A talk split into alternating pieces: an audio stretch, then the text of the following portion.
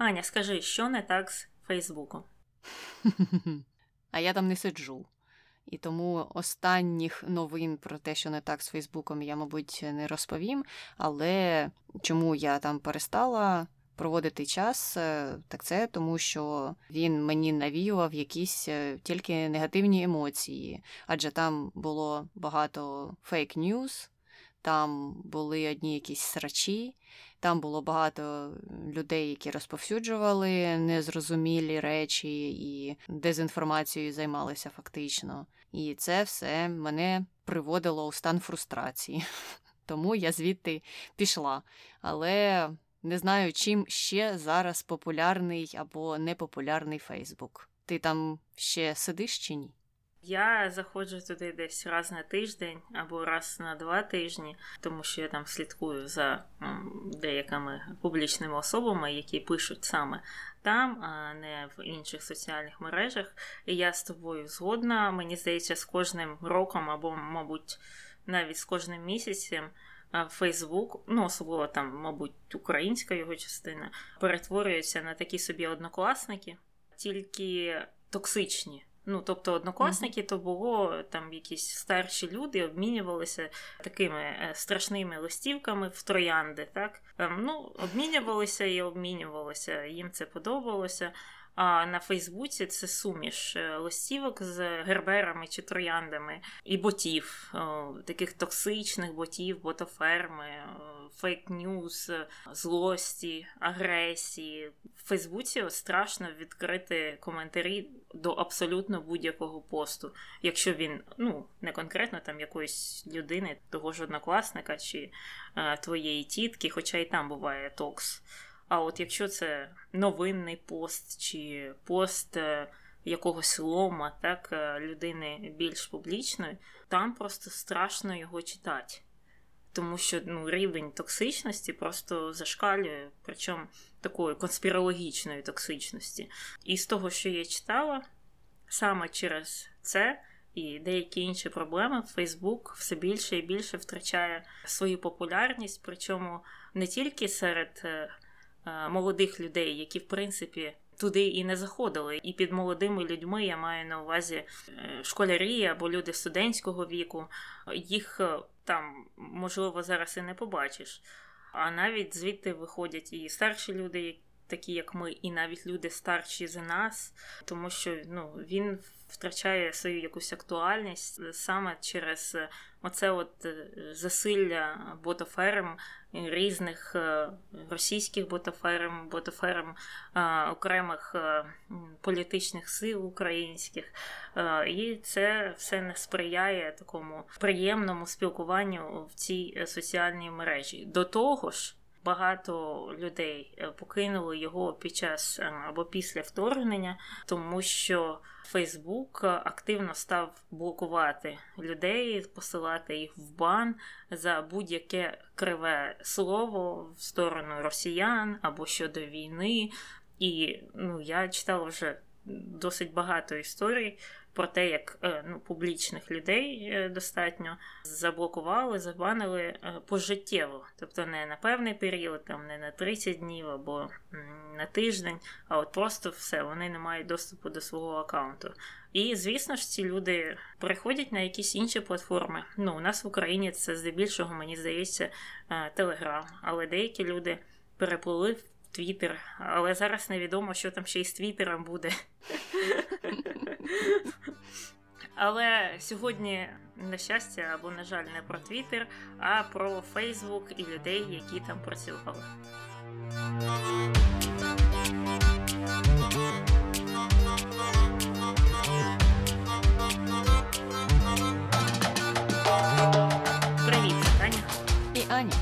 Ефірі подкаст «Не без гріха». Дискусії про відомих людей, їх досягнення та сумнівні вчинки. Сьогодні говоримо про Шеріл Сендберг. І це так дійсно людина, яка працювала у Фейсбук або в компанії Мета і вже там не працює. Або так, однією ногою трохи працює, трохи не працює. Побачимо, що ми про неї дізнаємося, але спершу давай дізнаємося, що люди хочуть е, знати про неї в інтернеті. Люди хочуть знати, як пані Сенберг стала такою багатою. знаходила вдалі вакансії і влаштовувалася на роботу у тій компанії, які публікували ті вакансії. Ну, ми, я думаю, поговоримо детально про всю її кар'єру і дізнаємося, як вона заробила свої статки. Угу, Точно, точно. Далі, як Сендберг втратила свого чоловіка? Люди, як завжди, хочуть знати всі спойлери одразу. Е, у нас е, буде розділ особисте, і дійсно сталося так, що вона втратила свого чоловіка, і історія там печальна. Тому це один єдиний спойлер, який я зараз можу відкрити, а детально розповімо обов'язково і про це. Тоді далі. Чому Сендберг звільнилася? Хотіла дати дорогу молодим, чи як там усі ці люди кажуть, коли вони звільняються. Ну або типу звільняються, тому що спойлер, спойлер, спойлер, в раді директорів мета вона залишилася. І так, це мені здається, таким чином вона й пояснювала, що настав час займатися чимось іншим. Якось так. Дійсно. Але там ми поговоримо ще про інші версії, інші подробиці пізніше. І останнє питання: чим зараз займається Сенберг? Ну, мабуть, пише третю чи яку там за рахунком uh-huh. книгу свою про те, як треба жити, як правильно стати лідеркою і е, все таке інше. Вона такі теми любить обговорювати і писати на такі теми. Ну і також вона ще до сих пір є членкинею ради директорів компанії Мета, як я вже сказала. Тому е, є в неї багато справ, якими вона може займатися, за неї переживати точно не варто. Угу. Ну, ми і не будемо. Переходимо до її біографії. Шеріл Сенберг 1969 року народження народилася в Вашингтоні, в столиці округ Колумбія, в досить такій е, заможній сім'ї. Її батько був лікарем, працював офтальмологом. А мати, в свою чергу, викладала французьку мову в місцевому коледжі. Але деякий час після того, як вона народилася, сім'я переїхала в північний Майамі Біч, що у Флориді, і там а, батьки вже працювали над такою історією. Вони допомагали створювати південно-флоридську конференцію з питань радянського єврейства, і навіть е, перетворили свій дім на притулок для радянських євреїв, які в той час тікали від антисемітизму. Що ти знаєш про цю історію? Чесно кажучи, я ніколи не цікавилася темою євреїв е, у південній Флориді. Я знаю, що там є організації, дійсно, які займаються або займалися правами радянських євреїв, тому що було багато історій е, про людей, які саме туди переїжджали і тікали з СРСР, і там оселялися. І, мабуть, не дарма, і через те, що там були такі організації, які їм допомагали. Але, чесно кажучи, я не знаю, чому вони обрали саме Флориду і як вони там розвивалися. Ну, мабуть, бачиш, такі небайдужі люди, які вже тут жили, допомагали. Іншим людям, які хотіли втекти із таких жахливих країн, як СРСР, і почати нове життя. А ти щось про це чула? Я чула про подібні організації в Нью-Йорку та в Чикаго, але не про Флориду. Я чомусь завжди думала, що Флорида це була таким і є досі е, форпостом кубінських іммігрантів, які тікали від також комуністичного режиму Куби.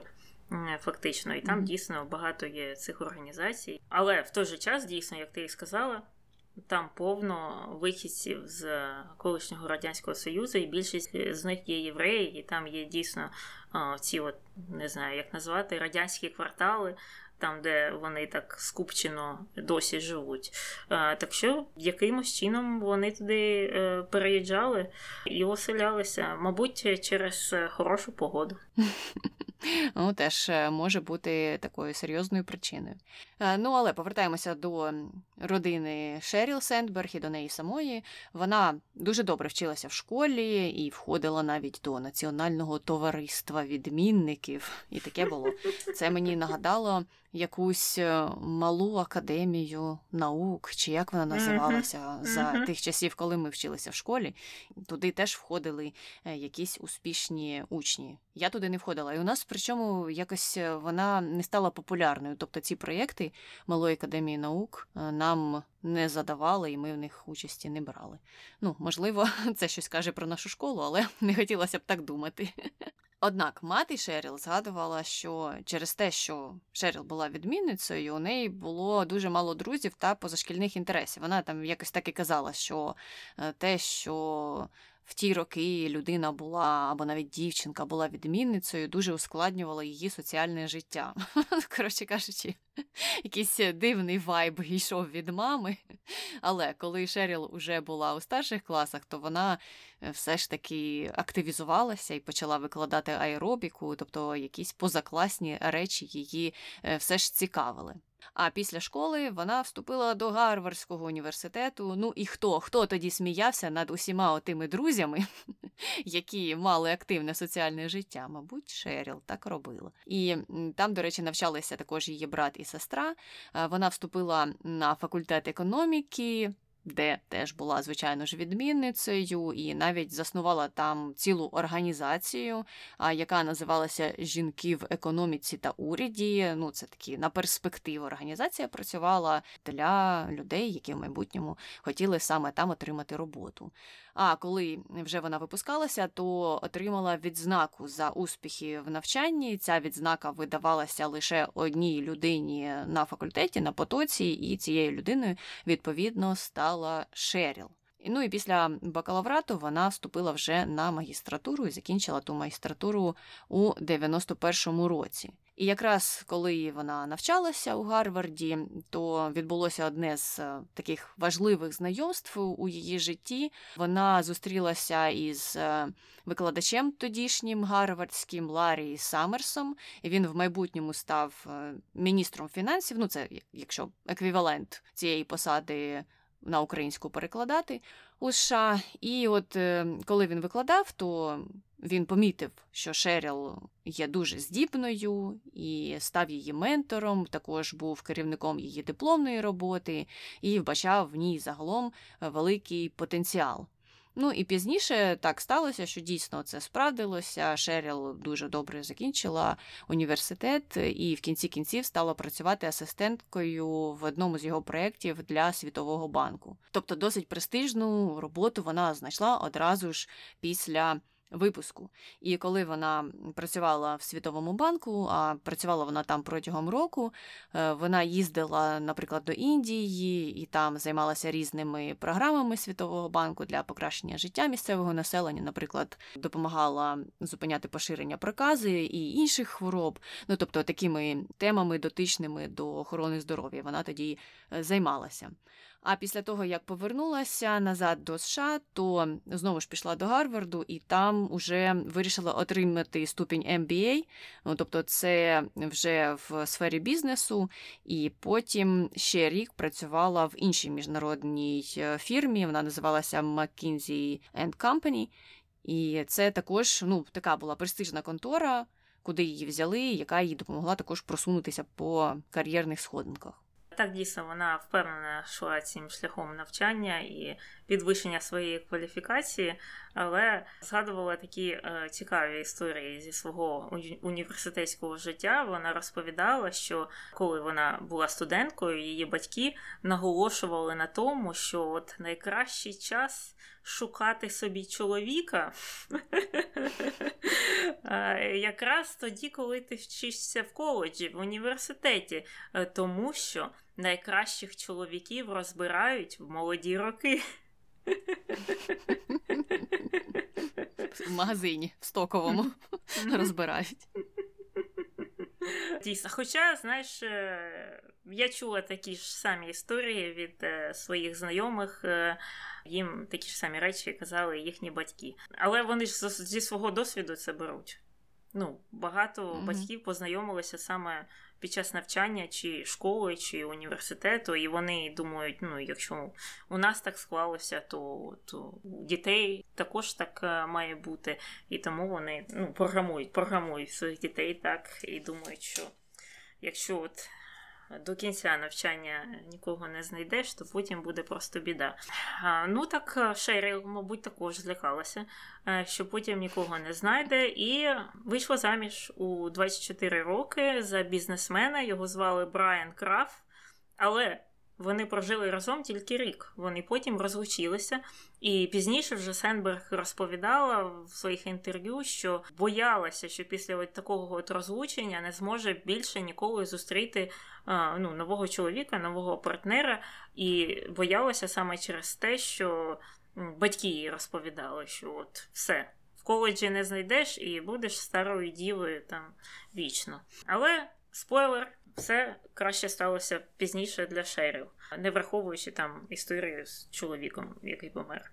Після того, як Сендберг закінчила ступінь MBA, е, це було у 95-му році, її отой от наставник Ларі Саммерс е, приєднався працювати в адміністрацію президента Біла Клінтона і вирішив запросити туди Шеріл у Вашингтон. І вона згодилася і стала працювати керівницею його апарату, коли цього Ларі Саммерса призначили якраз е, міністром фінансів у 99-му році.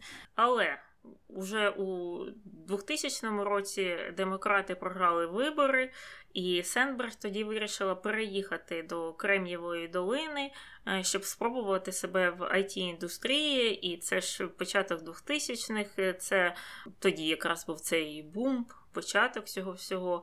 І її зацікавила саме така не дуже велика, маловідома компанія, яка називається Google. Тоді е, в ній працювало менше ніж 300 людей.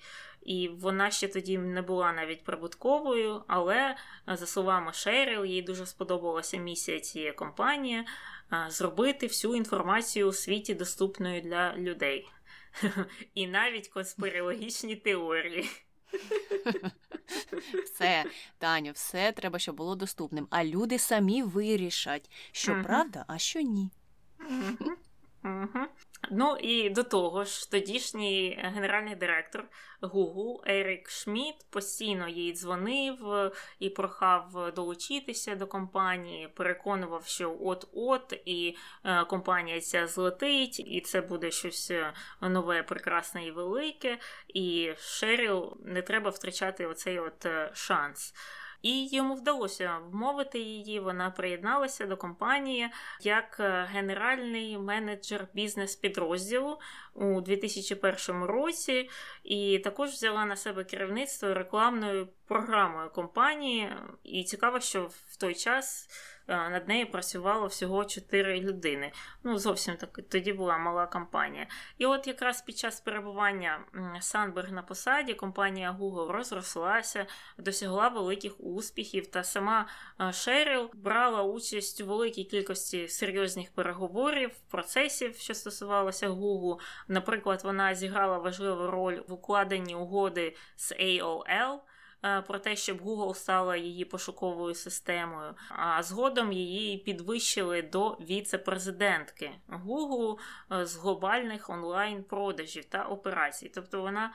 В принципі, майже всю свою кар'єру, починаючи з Google, спеціалізувалася саме на рекламі, на оцій от комерційній складовій е, інтернет-бізнесу, фактично.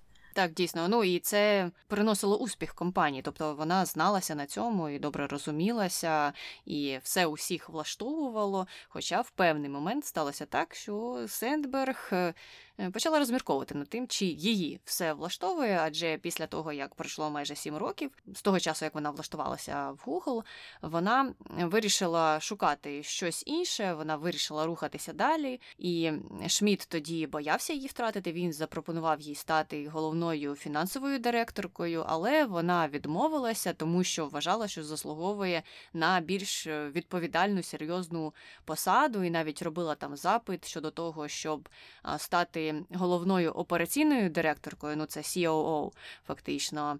Але керівники Google на той час не хотіли. Створювати проблем, збільшувати склад людей, які вже відповідали за прийняття рішень у компанії. А це були той самий Шмідт і засновники Google Ларі Пейдж та Сергій Брін. Тобто вони не хотіли розширяти список цих людей, і нібито там за деякими плітками не хотіли до складу цього списку брати жінку, адже там на той час було троє чоловіків. Хоча достовірно, ну на 100% невідомо, чи це стало основною причиною відмови їй у тій посаді.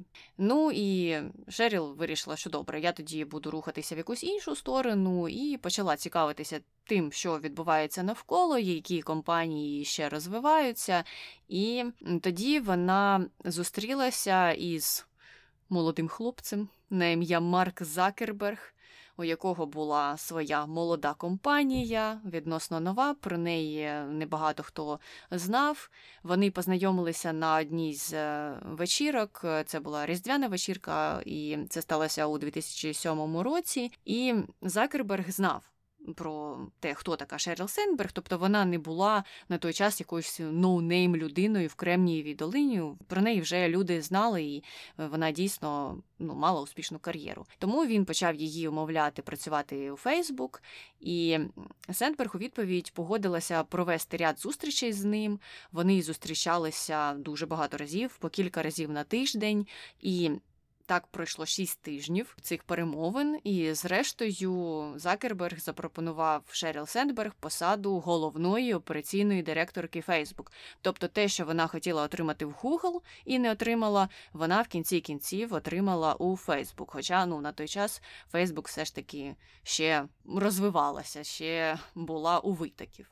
І загалом, як послухати Закерберга, то особливо там в ранніх інтерв'ю він казав, що був дуже задоволений співпрацею із Сендберг. Говорив, що вона займалася тими речами, якими він не хотів займатися. Ну тому що він вважав, що от є люди, які можуть гарно управляти компанією, тобто такі хороші менеджери, і можуть е, багато операцій робити, керувати великою кількістю працівників. А є люди, які такі аналітичні, зосереджені на стратегії, і ці два типи людей зазвичай не можуть ужитися. Ну тому що вони сперечаються, конкурують, бачать по-різному майбутнє компанії, чи як до нього йти. Але ось з Шеріл вони змогли ужитися і змогли поєднати свої особливості оці і розділяти усі обов'язки як треба. Тобто у них не було конфліктів. Ну і коли Сендберг приєдналася до компанії, то вона, звичайно ж, почала активно працювати у тій сфері, яку вона знала, і думала, як зробити Фейсбук прибутковою. Тому що до того, як вона туди прийшла, компанія в основному робила акцент на тому, як зробити крутий контент і не надавала великої уваги прибуткам. Окей, Марк Закерберг.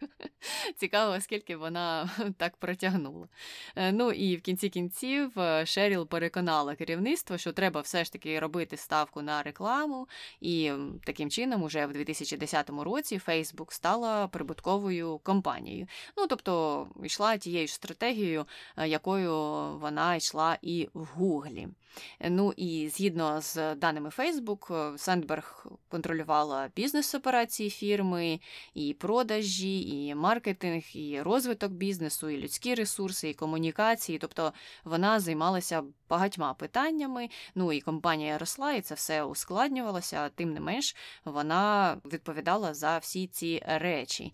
І у 2012 році стала восьмим членом і, відповідно, першою жінкою ради директорів Facebook, як вона тоді називалася, зараз вже мета. І, до речі, саме Сендберг належала ідея почати позиціонувати Facebook як платформу для реклами малого бізнесу, і це дуже допомогло збільшити дохід від реклами. Наприклад, протягом 2021 року він збільшився на 37% е, до майже 115 мільярдів доларів. Ну і мені здається, що це ну, досить вдале бачення і досить вдалий маневр з боку Facebook, тому що Фейсбук переживала кризові часи, починаючи там з 2016 року, і про це ми поговоримо в контроверсіях, і тому їм явно треба було переглядати свою стратегію, адже було багато критики пов'язаної з якістю реклами і з тим, кого вони рекламують, і те, що вони звернули увагу на малий бізнес. І те, що цей малий бізнес може просувати себе на цій платформі, було дуже вдалим кроком і вдалою ідеєю з боку Сендберг. І ну, я це помічала дійсно, коли там я ще заходила на Фейсбук, що е, там з'явилося багато реклами малого локального бізнесу, і, в принципі, юзери були задоволені. Ну або більш задоволені, ніж коли їм напарювали якусь жахливу політичну рекламу, звичайно ж. І чесно кажучи, ну це, мабуть, єдина причина, чому я аккаунт Facebook не видаляю, це Marketplace. Тому що це, мабуть, єдине місце зараз таке достатньо розвинуте, де ти можеш купити або продати якісь речі локально.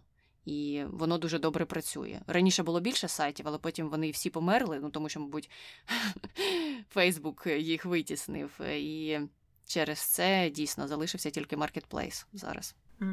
Так, з маркетплейсом, да, в принципі, все зрозуміло. А от ти колись купувала щось після того, як ти побачила рекламу на Фейсбуці? Я купувала, але не можу згадати малий бренд, конкретно в якого б я щось купувала. Тому що я точно на Фейсбук відкрила для себе один бренд доглядової косметики непоганий. І там мені постійно напарювали якісь акції і знижки. І я в кінці кінців подумала: ну добре, спробую, і не пожалкувала. І ще колись е, я працювала в одному проєкті короткочасному, і там треба було бути фактично таємним покупцем і перевіряти роботу різних е, компаній. І часто це були малі бренди, але там я купувала речі, які мені казали купувати. Тому ну тут не можна сказати, що я щось побачила, мене це зацікавило, і я купила. Але загалом досвід купівлі у малих брендів, використовуючи їх рекламу, у мене був. Хоча цей досвід був штучно створений, звичайно ж, тому що це було робоче завдання. Е, зрозуміло, зрозуміло. Я не скажу е, зараз, купувала я щось чи ні. А от моя мама постійно щось купує. Вона заходить на Фейсбук і їй щось там напарюють, і вона і і вона каже: ну так, якщо ви дуже хочете, щоб я його купила, я його куплю. Причому, що я її питала і завжди питаю, чого ти досі ходиш на той Фейсбук? Ну що тобі там треба? Це просто якесь токсичне болото. А вона каже: Ну так слухай, оце вчора мені там показали якусь каву, і я її купила. Каже, а де б я потім її купувала? Ну, типу, вона туди реально ходить, щоб подивитися рекламу і щось купити.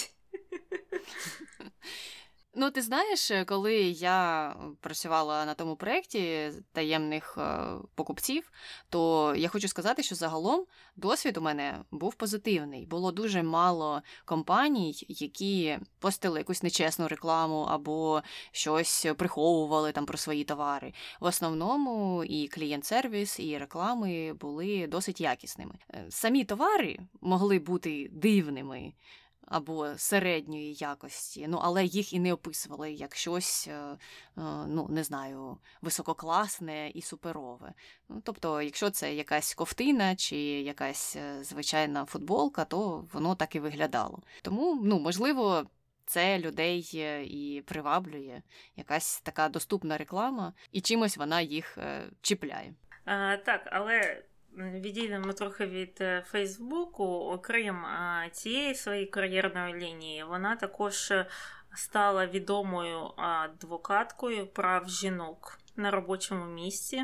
От, наприклад, вона виступала проти використання слова босі, яке походить від слова бос. І важко його перекласти на українську, але щось типу е, владної жінки, е, жінки, яка дуже така керуюча, любить е, керувати, строга така. Ну, якщо проводити там якісь асоціації з цим словом. Так от вона проти цього виступала, стверджуючи, що це слово.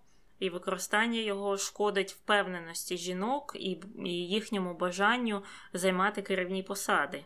І от уже у 2014 році, наприклад, вона стала спонсоркою кампанії під назвою Band Bossy, до якої долучилося чимало зірок, наприклад, Бейонсі, Дженніфер Гарнер та Кондоліса Райс. Е, і в ході цієї кампанії вони розповідали про негативний вплив цього терміну на жінок, і також було створено сайт із навчальними матеріалами і порадами от в питаннях лідерства жінок.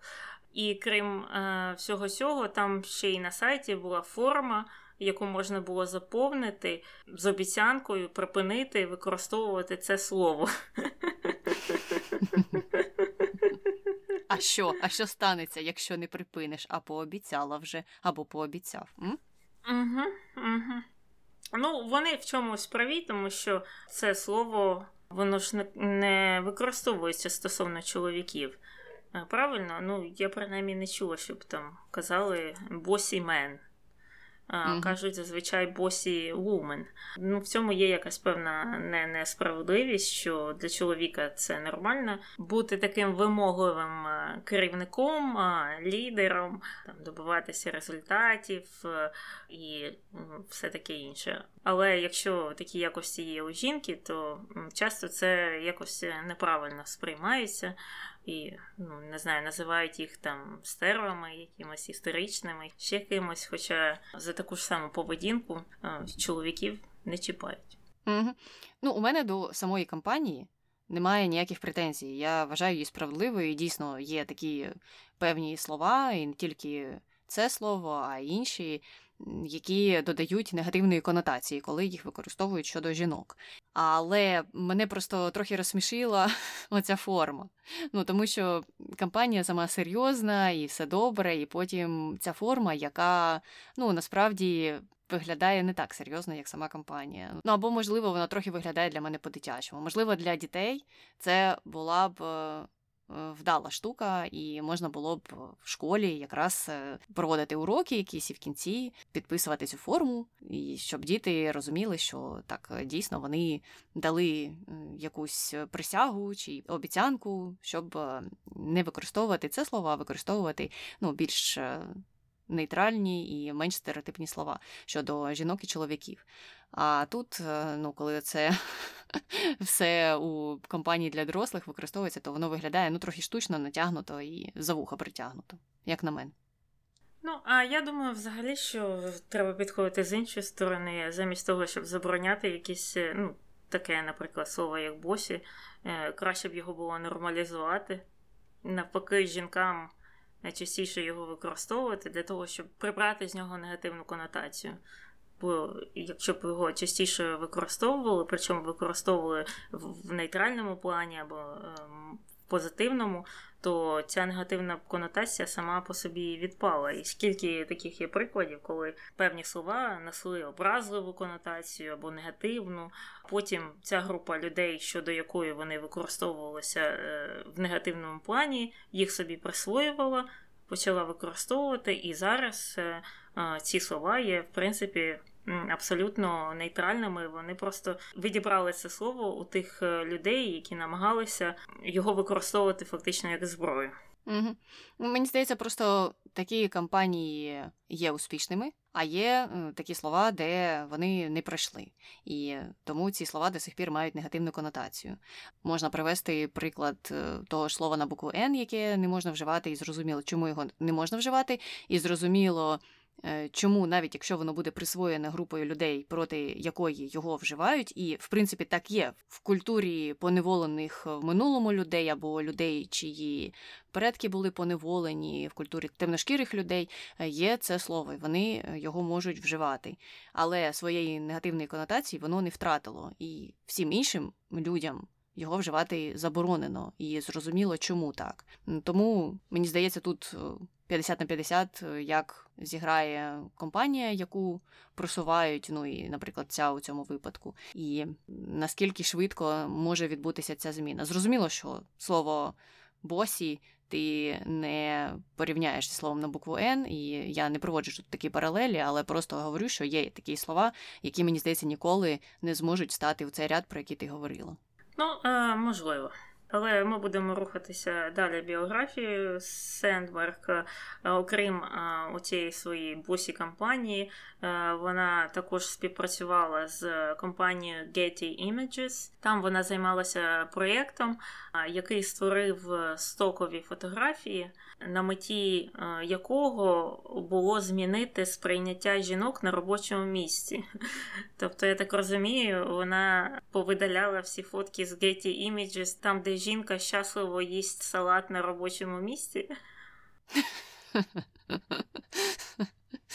Е, так, ну трошки теж такий цікавий проєкт. Е, зрозуміло, що е, ці фотки використовуються, ці стокові фотографії часто є на різних і сайтах, і в різних проєктах, і в різних передачах. Їх ми всюди бачимо, і тому зрозуміло, чому можна таким чином змінити сприйняття певних людей у певних ситуаціях. Але одразу ж в голову приходять якісь е, ну, дуже стереотипні сценарії.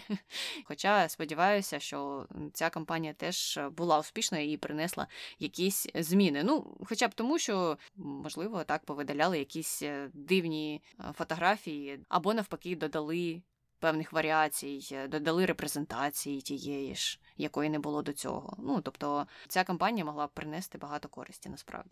Їдемо далі кар'єрою Шеріл і е, тими іншими проектами, якими вона теж займалася. У 2013 році вона опублікувала свій е, перший бестселер, якою ця книга потім стала. Вона називалася Lean In, і у ній розповідалося про її власний досвід роботи, і також вона давала поради жінкам про те, як е, дорости до того, щоб зайняти найвищу позицію у своїй галузі. Але цікаво, що та книга критикувалася. Якраз за те, що ці всі поради про лідерство, про впевненість у собі були ну, такими досить теоретичними, досить не новими, всім про це відомо. Ще з часів Карнегі, про якого ми, до речі, записували випуск, можете послухати піти, якщо цікаво. Ну і зрозуміло, що на практиці. Не всім вдається це все реалізувати. І виходить так, що ти читаєш ту книгу, втрачаєш час, а потім ну, нікуди це все тебе не приводить. І це все стається тому, що у випадку Шеріл Сендберг вона писала книгу про лідерство, про впевненість у собі. а для жінок на той час, ну і зараз навіть, е, звичайно, ситуація рухається в позитивному напрямку, але ми ще не там. Немає фактичних можливостей займати керівні посади у багатьох сферах е, промисловості, у багатьох різних інших індустріях. Е, ну тому що є дискримінація на робочих місцях, і жінки до сьогоднішнього часу отримують погодинно менше в середньому ніж чоловіки. І в інших країнах ніж США ця ситуація в багатьох випадках є ще гіршою. Е, тому писати про лідерство і про впевненість в собі замало. Треба, щоб ринок ще був прихильний до тебе як до жінки, тому що ну, в багатьох місцях е, ти можеш бути якою завгодно лідеркою, але просто не зможеш е, бути на керівній посаді, тому що вона створена тільки для чоловіків. Угу, угу. Так, ми трохи про це ще поговоримо в контроверсіях, а далі йдемо вперед її кар'єрою. Е, значить, е, Сенберг е, також була ж дотична до політики. Ми пам'ятаємо, що вона працювала в адміністрації Біла Клінтона, і от у 2016 році вона активно підтримувала вже Гіларі Клінтон на президентських виборах, і навіть була у короткому списку Клінтон на одну з двох посад у кабінеті або міністра фінансів, або міністра торгівлі. Але, звісно ж, ці плани не реалізувалися, тому що Гіларі Клінтон програла вибори. А програла вона вибори частково через те, що компанія Facebook е, дозволяла. Е, російським ботам та різним там поганим агентам впливати на результати цього процесу. Але далі більше про це. Е, значить, після виборів 2016 року якраз Фейсбук почали критикувати за те, що ця кампанія стала платформою для маніпуляцій, пов'язаних з виборами. І тоді якраз була встановлена, що Росія платила тисячі доларів за рекламу на цій платформі, щоб втрутитися в виборчий процес та змінити політичні настрої людей. І цікаво, що Сенберг тоді і навіть зараз, мені здається, намагалася применшити причетність Росії до поширення дезінформації в Фейсбук, і вони це е, по-різному намагалися прикрити. Ми до цього ще повернемося. Ну і коли от вся ця історія з російськими ботами, з російськими втручанням вже стала виходити назовні, і журналісти про це стали писати. Сам Закерберг звинуватив Сендберг у наслідках цього скандалу і сказав їй, що вона мала бути більш агресивною у боротьбі з проблемним контентом.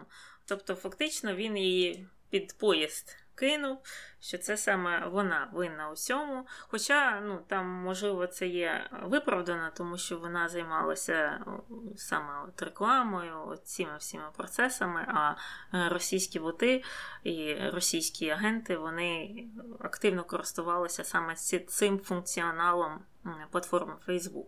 Ну і от після цього скандалу Сендберг розповідала своїм друзям, що хвилюється про те, чи вдасться їй зберегти своє робоче місце в Facebook. Принаймні так е, писали журналісти, але незважаючи на всю цю драму, вона все ж таки залишилася там працювати. Хоча всі ці перипетії втручанням у вибори на цьому не закінчилися, і потім їх далі викликали свідчити перед конгресом. Ну і трохи далі е, ми про це також згадаємо. Але незважаючи на все це. Е, чистий капітал Сенберг продовжував зростати. Е, наразі її статки оцінюють у більш ніж півтора мільярди доларів, і це робить її однією з 20 найбагатіших жінок в США. Але у червні цього року Сенберг очікувана чи неочікувана оголосила, що покине посаду COO Е, написала про це в Фейсбук, е, сказала, що настав час для мене написати наступну главу мого життя. Ну, так досить пафосно. Е, ну, а на її повідомлення відреагував Закерберг і написав, що Сендберг є суперзіркою, яка зробила унікальний внесок в Фейсбук. І таким чином вона офіційно залишила свою роль 1 серпня, хоча її останній день у мета був. 30 вересня. Але, як ми і вказували раніше, Сенберг все ж таки залишилося сидіти в раді директорів е, компанії. Тобто недалеко вона від Фейсбуку пішла. Так, е, тому не знаю, яка там наступна частина її життя розпочалася, і наскільки вона пов'язана із компанією Мета. Все ж таки дійсно, мабуть, не змогла вона полишити таку важливу віху у своєму житті до кінця, і тому залишилася в раді директорів. А, Ну і тепер ми на кінець то переходимо до особистого, про яке так хотіли знати люди. У 2004 році Сендберг вийшла заміж е, за свого давнього друга, якого звали Дейвом Голдбергом. Вони познайомилися за 10 років до того, довго зустрічалися, і потім оце ж одружилися. Е, потім у них через рік народився син, ще далі донька. Ну тобто, все складалося дуже добре. І Сендберг е, казала навіть на якомусь зі своїх виступів, що найважливіший вибір кар'єри, який може зробити людина, це те, з ким вона одружиться. Ну тобто, все ж таки подіяли оті промови батьків на неї. Вона не залишила їх, не забула. І в 2013 році вони оселилися величезному маєтку. Він площею понад тисячу квадратних метрів був у Менло парку, це якраз біля офісу компанії Мета, і там ну, такий мегабудинок з шістьма спальнями, з винною кімнатою, з кінотеатром, із баскетбольним майданчиком, з водоспадом, навіть з басейном, зрозуміло. Е, коротше кажучи, все е, як треба. Хоча вони, варто сказати, не витрачали всі там свої гроші на нерухомість, е, оголосили, що підписали це називається Giving Pledge, тобто таке зобов'язання, яке дають мільярдери пожертвувати щонайменш половину своїх грошей на благодійність е, за свого життя або вже після смерті. Цю акцію започаткували Уоррен Баффет разом з Білом Гейтсом та його екс-дружиною Меліндою Френч Гейтс, і багато хто з е, мільйонерів, мільярдерів приєднувався е, до цієї кампанії, включаючи Шеріл Сенберг та її чоловіка. Але на жаль, у 2015 році сталася трагедія. Чоловік Сендберг раптово дуже помер після того, як е, втратив свідомість, коли вони були у відпустці в Мексиці. І спочатку повідомлялося, що він помер від травми голови після того, як впав, е, коли займався на біговій доріжці. Але потім виявилося, що це була серцева аритмія. Після того, як чоловік її помер, Сенберг ну, дуже це все складно переживала.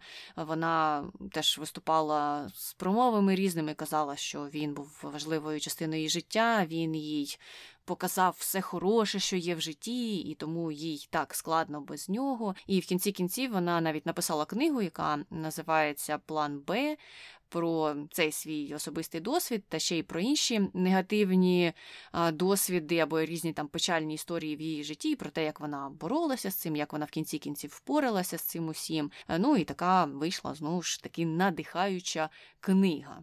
А після декількох місяців е, по тому, як помер її чоловік, вона вирішила продовжувати його справу. А він був гендиректором компанії, яка називається Survey Monkey. І це величезна компанія, яка проводить е, різні анкетування, опитування. Ну тобто дуже така популярна платформа для оцих усіх речей. І вона увійшла до ради директорів цієї компанії. А коли та у 2018 році стала публічною, то Сенберг заявила, що пожертвує 10% акцій, які їй належали благодійній організації, створеній на честь е, її чоловіка. Вона називається Сімейний фонд Шеріл Сенберг і Дейва Голберга. Ну і займається різними хорошими благодійними проєктами. Через е, два роки після смерті чоловіка вона почала зустрічатися із ем, давнім другом родини, його звати Бобі Котік. А він е, був генеральним директором компанії відеоігр, яка називається Activision Blizzard. Ну, теж така відома досить е, компанія. Однак їх стосунки довго не протривали, і вони в 2019 році розійшлися. А вже у 2020-му вона оголосила, що заручилася з Томом Бернтелом, мені здається, що вони вже й одружилися, якщо я не помиляюся. І це також ну, така велика фігура, досить відома у своїх колах, і він є генеральним директором великої консалтингової фірми у Лос-Анджелесі. Угу. А вона переживала, і батьки її переживали. А от е, як склалося життя, що є е, любов, є кохання і після університету. І після того, як тобі виповнилося 24 роки. Це точно, це точно. Але на цьому позитиві будемо переходити до контроверсій, і більшість з них, е, звісно, пов'язані з її е, роботою в Фейсбуці. Вона ж туди прийшла працювати у 2008 році, і майже одразу після цього цю компанію Facebook стали так потроху критикувати за те, що у них е, таке непрозоре ставлення до приватної інформації яку вони збирають на своєму сайті. І оця от критика е, стала сипатися саме на неї. Чому на неї? Тому що Марку Закербергу е, тоді було 26 років, а Шеріл було вже. 41, тобто у них така досить велика різниця у віці, і Е, люди там вважали, ну, той ще молодий, що він там знає, він не розуміється. А от е, Шеріл, вона вже така досвідчена жінка, вона і в Гуглі працювала, і чим тільки не займалася, і вона має взяти е, в руки оцю от проблему щодо, щодо збору даних, щодо їх приватності, щодо того, як вони потім використовуються. Ну і, звісно ж, кульмінацією всієї цієї проблеми став період після президентських виборів 2016 року. Ми вже згадували про російських е, ботів і російську рекламу, яка використовувалася для просування е, кандидатури.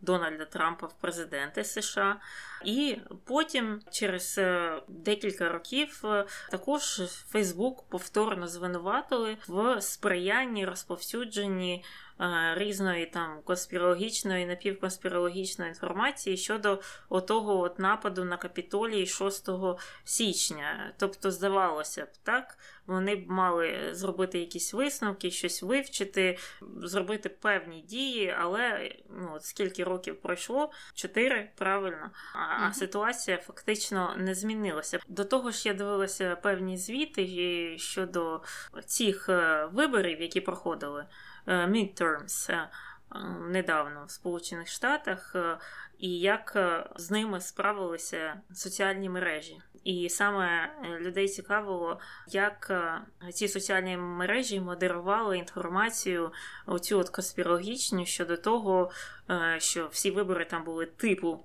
сфальсифіковані, і це неправда, і що треба там знову йти і зносити капітолій. І прийшли до висновку, що знову соціальні мережі вони не справилися не справилися з цим завданням, вони досі не знають, як е, і що робити в таких випадках. Єдиним плюсом є те, що чи люди порозумнішали, чи що, е, але там вказували, що ну не вдалося, не вдалося в цей раз переконати велику кількість людей, критичну кількість людей в тому, що ці вибори пройшли якось не так. Але повертаємося до 16-го року.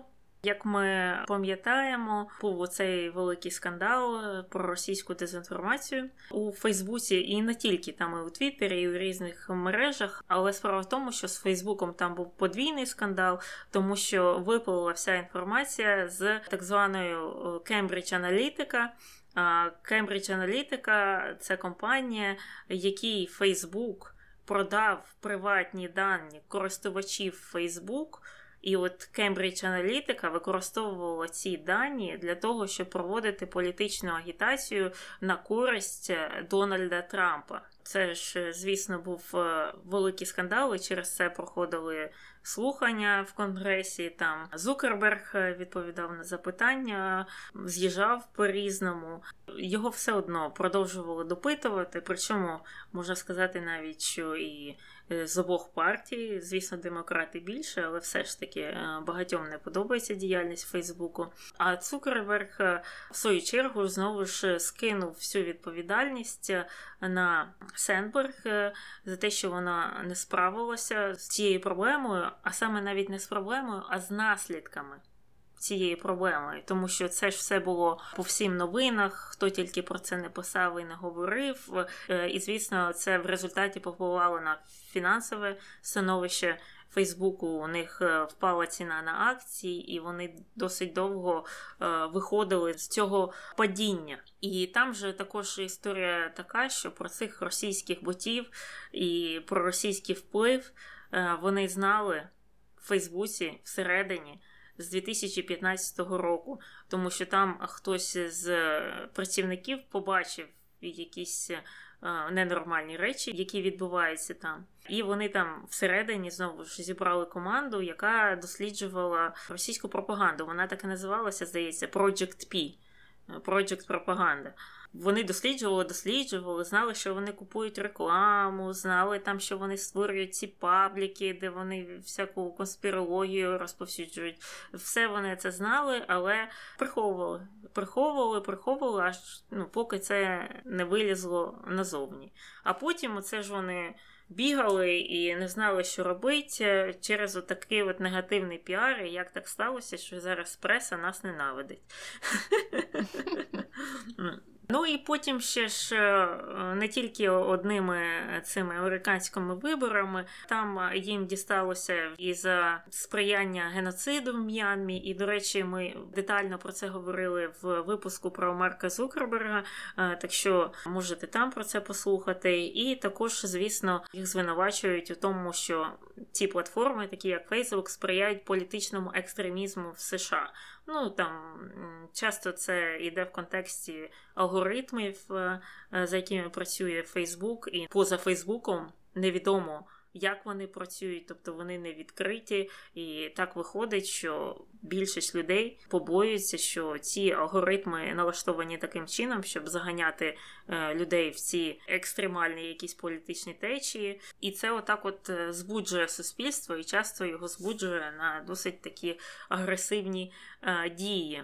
І цікава також реакція самої Сенберг, як вона впоралася з оцією всією драмою навколо Фейсбуку і російського впливу.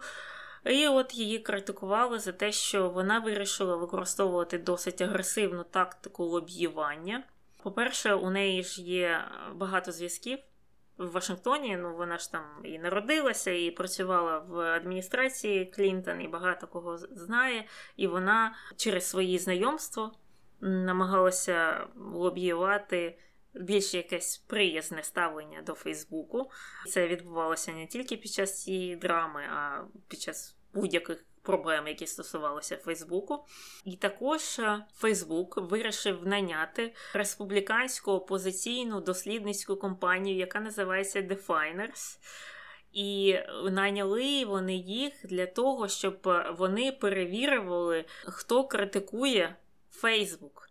Тобто їм здавалося, що це все не просто так, що просто так люди не можуть не любити Фейсбук що все це, що е, суспільство там, і ці конгресмени, і інші люди, і дослідники, і журналісти кажуть, що в Фейсбуці є проблеми, проблеми з приватною інформацією, проблеми з розповсюдженням фейків, що це все типу замовлення що просто так люди не можуть бути цим задоволені. Це хтось працює проти нас. І також, звісно, ця практика була проблематичною, тому що цю компанію, яку вони найняли, вона афілійована з однією політичною силою.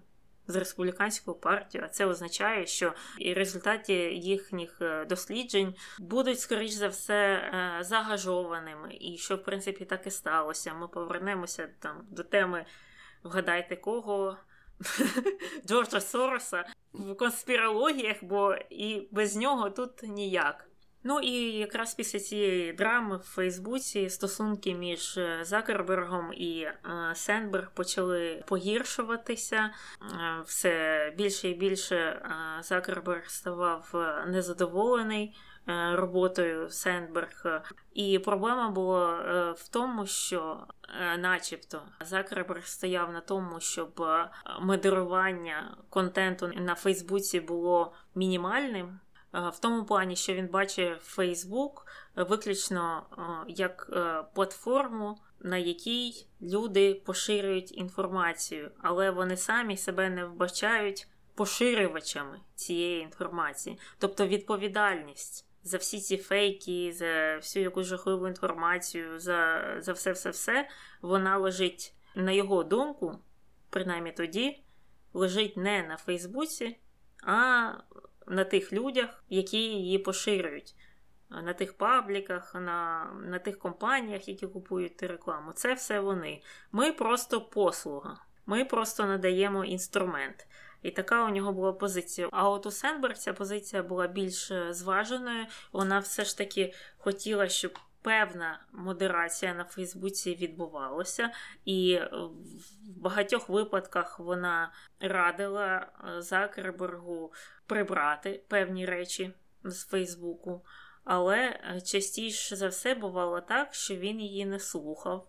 От, е, наприклад, у 19-му році він її не послухав і не прибрав е, підробне відео з спікером палати Ненсі Пелосі, яке створювало таке враження, начебто вона ну, чи п'яна, чи якось невиразно вимовляє, що у неї якісь, начебто, є проблеми зі здоров'ям. Тобто Сендберг хотіла, щоб те відео прибрали з платформи, а Закерберг сказав ні. Хоча в цьому році ми пам'ятаємо, коли той жахливий діпфейк Зеленського виліз десь в березні чи коли.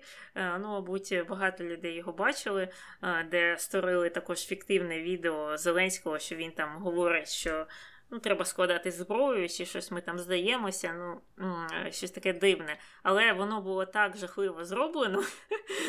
Там голова одного кольору, тіло іншого, воно якось так е, не поєднано. І, в принципі, там одразу. Можна було побачити, що це абсолютно якийсь фотошоп, абсолютний фейк. Але тим не менш, і Твіттер, і Фейсбук вони прибрали це. І там була у них якась офіційна заява, що ми оцей от діпфейк Зеленського ми його прибрали. Так що певні е, видно зміни в тому, як вони там модерують е, платформу, вони вже прийшли. Ну от і тепер, коли Сенберг пішла з Фейсбуку, ну принаймні наполовину, багато хто дотичний до Фейсбуку і взагалі до галузі соціальних мереж, вони переймаються тим, що не буде ну, так званої дорослої людини, яка повпливає на Закерберга. Що тоді, коли вона там працювала, принаймні в деяких моментах вона йому могла сказати, що ну це неправильно, а треба по-іншому, і не треба так робити. І іноді він погоджувався. А зараз, так як її нема, то і нікому йому порадити. І, можливо, з Фейсбуком все буде гірше і гірше. І, можливо, вже з усіма соцмережами скоро все буде і гірше і гірше. Ми бачимо, куди вони всі летять, куди їх ведуть е, ці їх власники, і незрозуміло, куди нам тепер йти де далі розвивати свій контент. Тому що так зайдеш в одну соцмережу, потім тебе е, звідти виженуть без причин, наприклад, як у нас сталося з інстаграмом. Зайдеш в іншу мережу, а її викупить Ілон Маск, і вона через не знаю місяць загнеться. Куди йти? Розкажіть нам, якщо у вас є хороші приклади соцмереж, які не є такими корумпованими, гнилими і повними різних контроверсій. Ну а щодо Сендберг і її ролі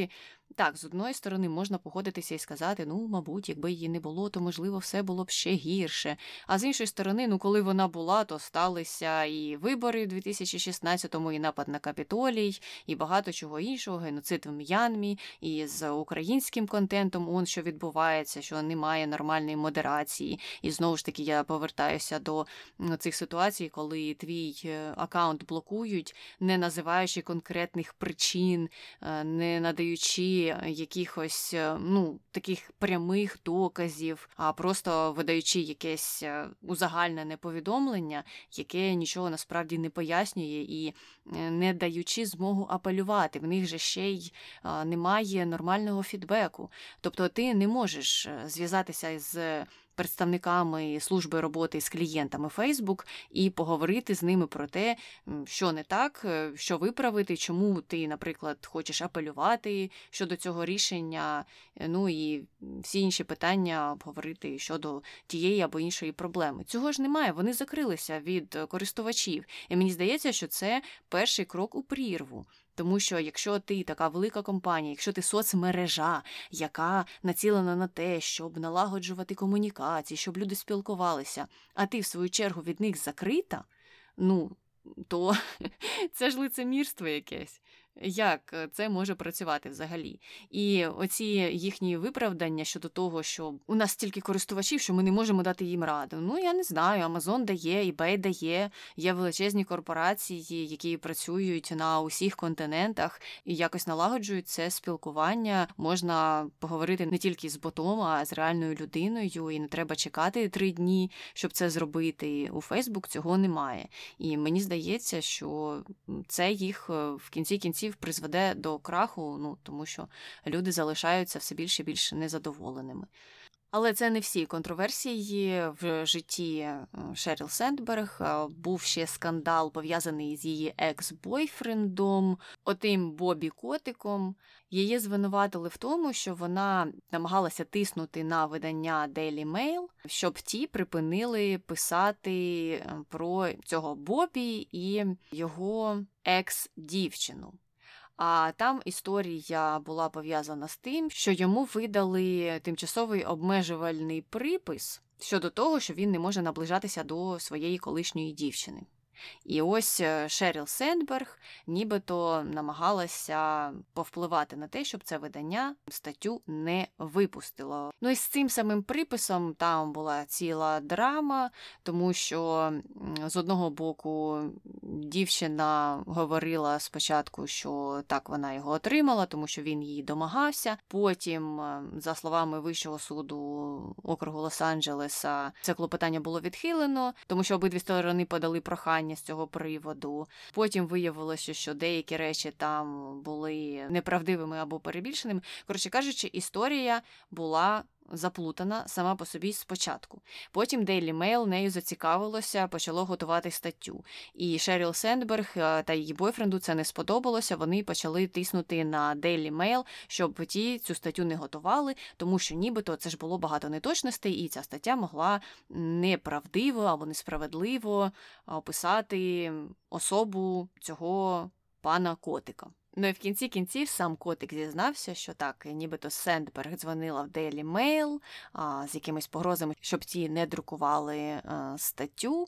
А потім він взяв свої слова назад. Представники Daily Mail теж виступили і сказали, що так, вона дзвонила, але нам не погрожувала, нібито розмова була цивілізованою.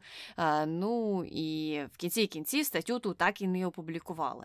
Але та справа була розглянута в Фейсбук, е, там було якесь внутрішнє розслідування щодо того. Вони виробляли стратегію, як з цим працювати, і як вибілювати образ е, Шеріл Сендберг. І щодо Daily Mail, то можливо можливо, існують такі спекуляції, що ті не стали роздувати цю історію через те, що їхня популярність, їхні рейтинги залежать від Фейсбуку, тому що багато трафіку походить саме звідти. Ну і Фейсбук вже ж такий впливовий. Якщо ми підемо проти Фейсбука, то нам буде горе. Тому існують е, такі здогадки, що це теж могло повпливати на їх остаточне рішення і щодо публікації статті, і щодо того, як вони описували контакти із Шеріл Сендберг, і взагалі те, як е, ця історія розвивалася. Коротше кажучи, справа була мутна. Е, Шеріл дійсно намагалася щось там з'ясовувати і обхідними шляхами. Е, відчищати репутацію свого тодішнього бойфренда, це все виглядає ну як використання своїх робочих зв'язків або робочого впливу у особистому житті, або для якихось е, корисливих речей, які пов'язані із е, тобою або твоїми рідними. Ну і це, звичайно ж, не прикрашає або не додає плюсів до її репутації. Так, але історією з Daily Mail її контроверсії не закінчується. Остання це про ту книгу, яку ми згадували, англійською називається Lean In. А, Здається, в українському перекладі вона називалася як Включайся. І спочатку, коли ця книга вийшла у 13-му році, це був такий цілий, не знаю, феміністичний феномен. Вона була дуже популярною і стала обростати своїми якимись різними заходами, там якісь конференції, ці лінин були, і групи були створені локальні, де збиралися жінки і обговорювали, як треба там будувати свою кар'єру, і що для цього треба робити. І лекції проводилися, і, мабуть, якісь там канали є на Ютубі і де-інде в інших соціальних мережах. В цілому, в цілому, це був такий е, вибух, але з роками ця вся ідея включитися почала потроху-потроху втрачати свою впливовість, втрачати свою популярність.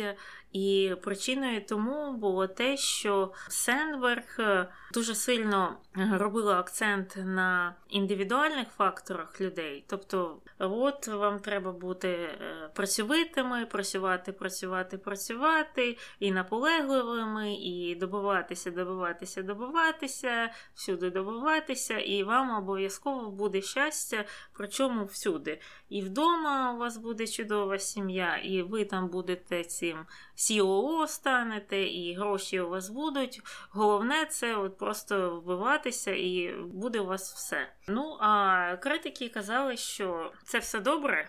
Так, закликати людей працювати, і всі ці індивідуальні фактори, звісно, дуже важливі. Працьовитість, наполегливість у всьому в роботі, в освіті, в будь-чому.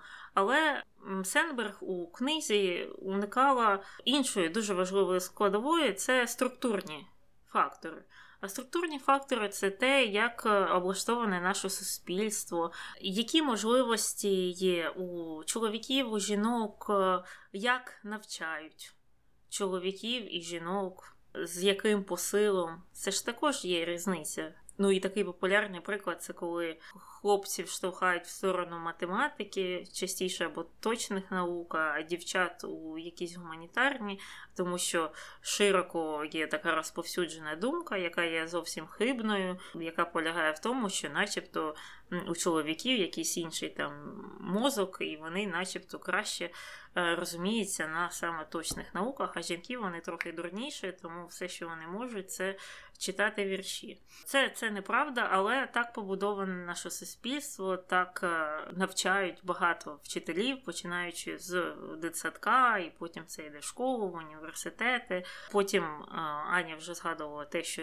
жінки на 20% менше заробляють в середньому, і це принаймні в Сполучених Штатах, в інших країнах ще більше. Потім Е, вона там забувала, що е, жінки працюють фактично на двох роботах. Всі це робота, робота і дома ще одна робота, тому що в більшості домогосподарств саме жінки відповідають за е, домашню працю. Ну і багато багато таких інших елементів, які не були враховані в тій її книзі.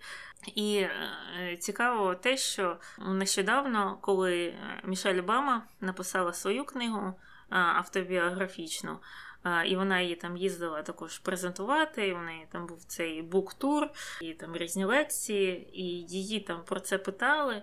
І вона казала, що який там лін-ін, куди там включитися? Ти не можеш все мати одночасно. Типу, забудьте про це ну, не в плані забудьте, а вам не треба паритися про те, що ви там. Не досягли такого успіху в Сенберг, тому що е, у різних людей різні обставини, і взагалі структура вона впливає на кожну людину. І я навіть не хочу залазити в кущі того, що у Сенберг е, привілейоване походження. Mm-hmm. Людина закінчила Гарвард три рази. Е, у людини заможні батьки. Людина виросла в цьому в Вашингтоні, а потім в Майамі. Тобто там стільки факторів склалися на її користь, що вона, ну, знаєш, я не хочу сказати, не та людина, яка має пишатися тим, чого вона досягла, бо вона має пишатися так. Але не треба забувати, що те, що тобі було дано, не дорівнює тому, що було дано людині, яка виросла на фермі, так і в її селі у жодної людини навіть нема повної шкільної освіти.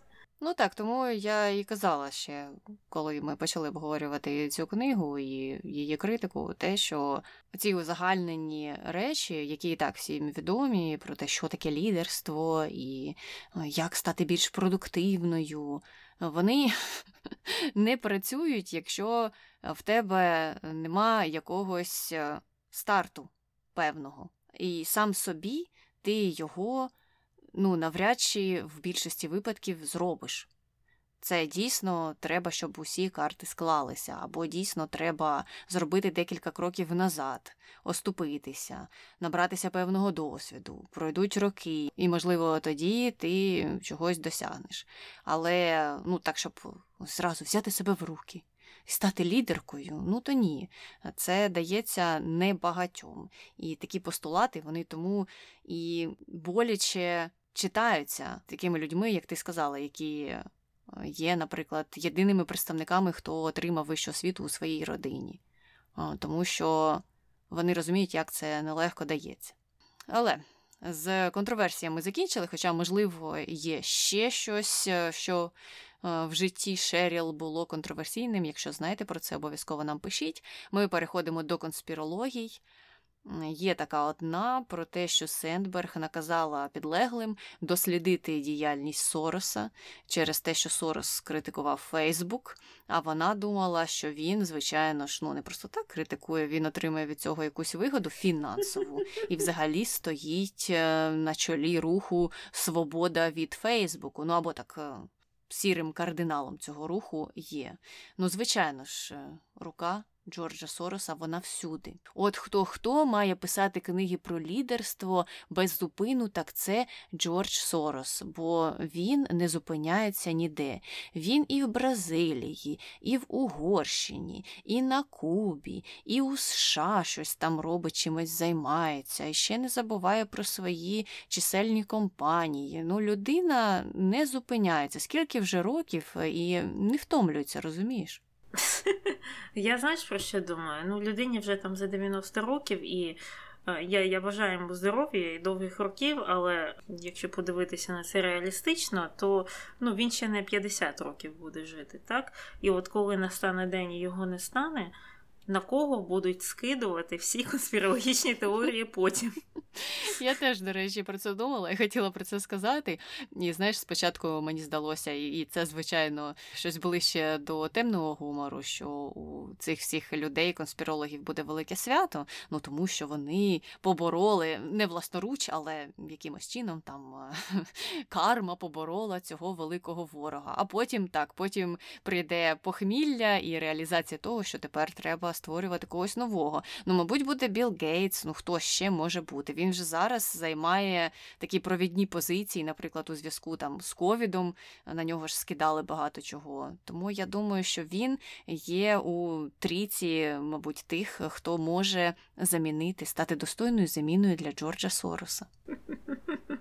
Ну, побачимо. А от на Шеріл Сенберг ми закінчили. Якщо у вас є щось додати про неї, можливо, ви читали її книжки, або про те, що не так з Фейсбуком.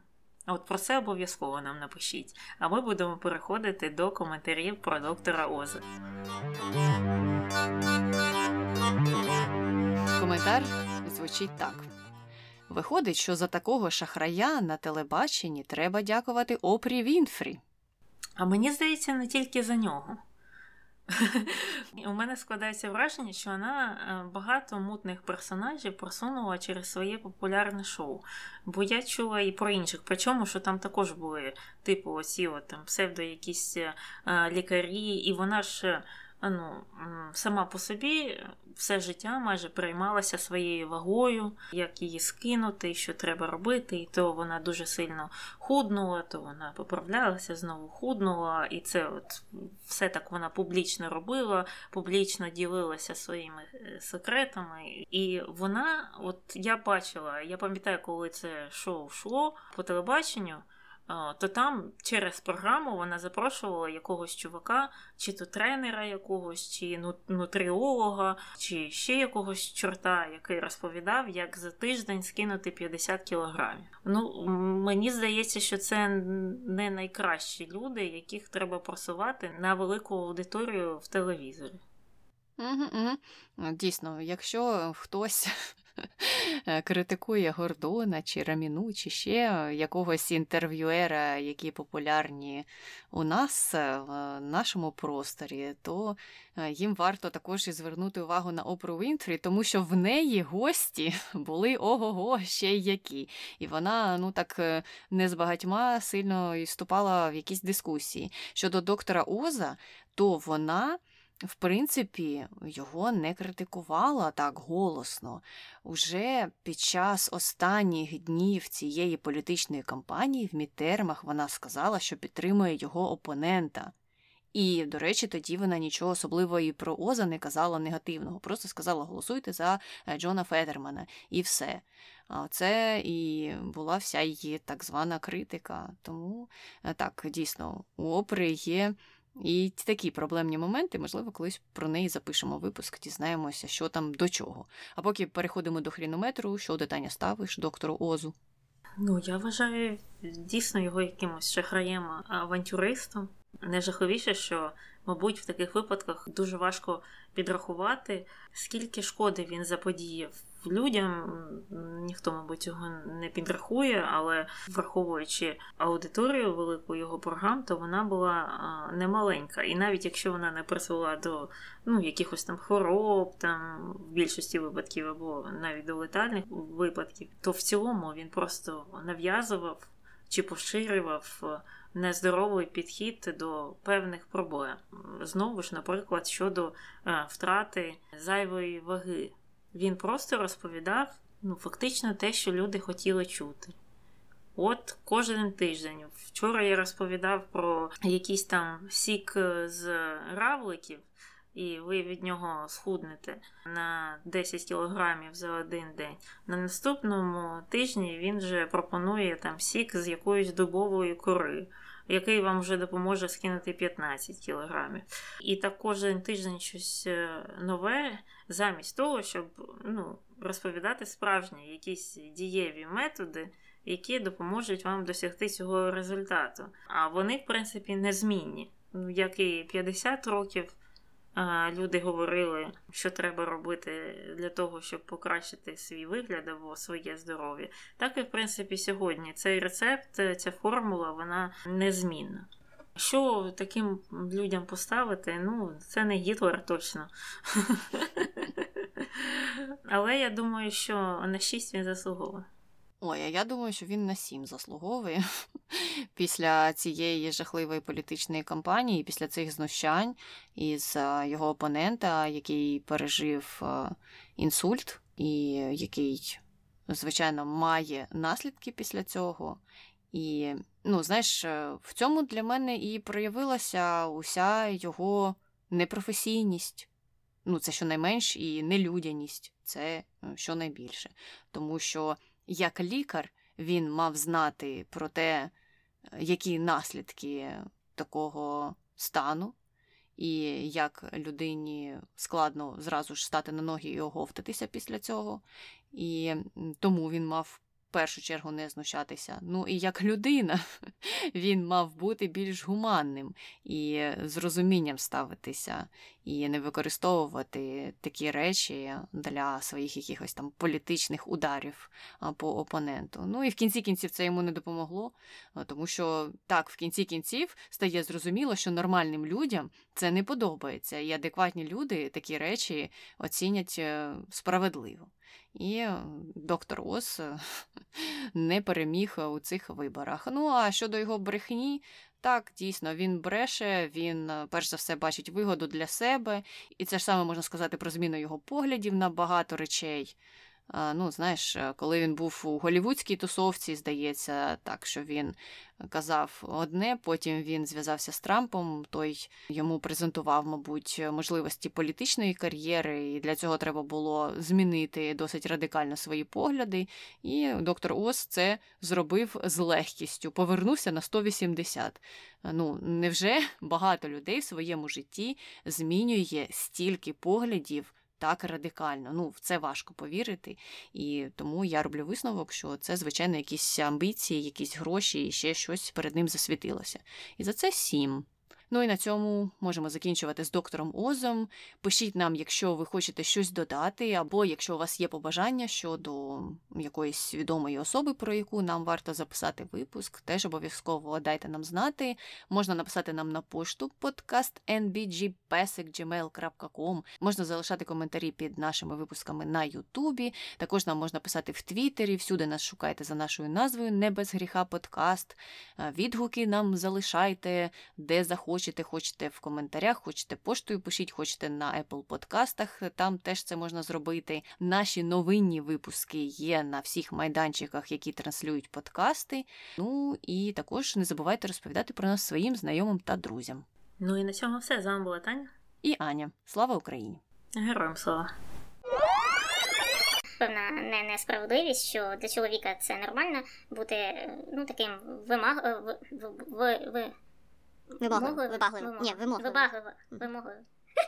Вибагливо. Це просто скомбінувало два, але мені здається, тут вимогливим. Вимогливим. Вибагливим, я тобі кажу. Вибагливим. Demanding. Це ж це слово. Зараз буде. Вимогливим, вимогливий. Вимогливий. Вимогливий, окей. Неправдиво або несправедливо описати особу цього пана котика. Ну і. Пан котик. Пан котик. І за словами котика, тепер я буду сміятися кожен раз. І в кінці кінців сам котик. Ой, я не можу.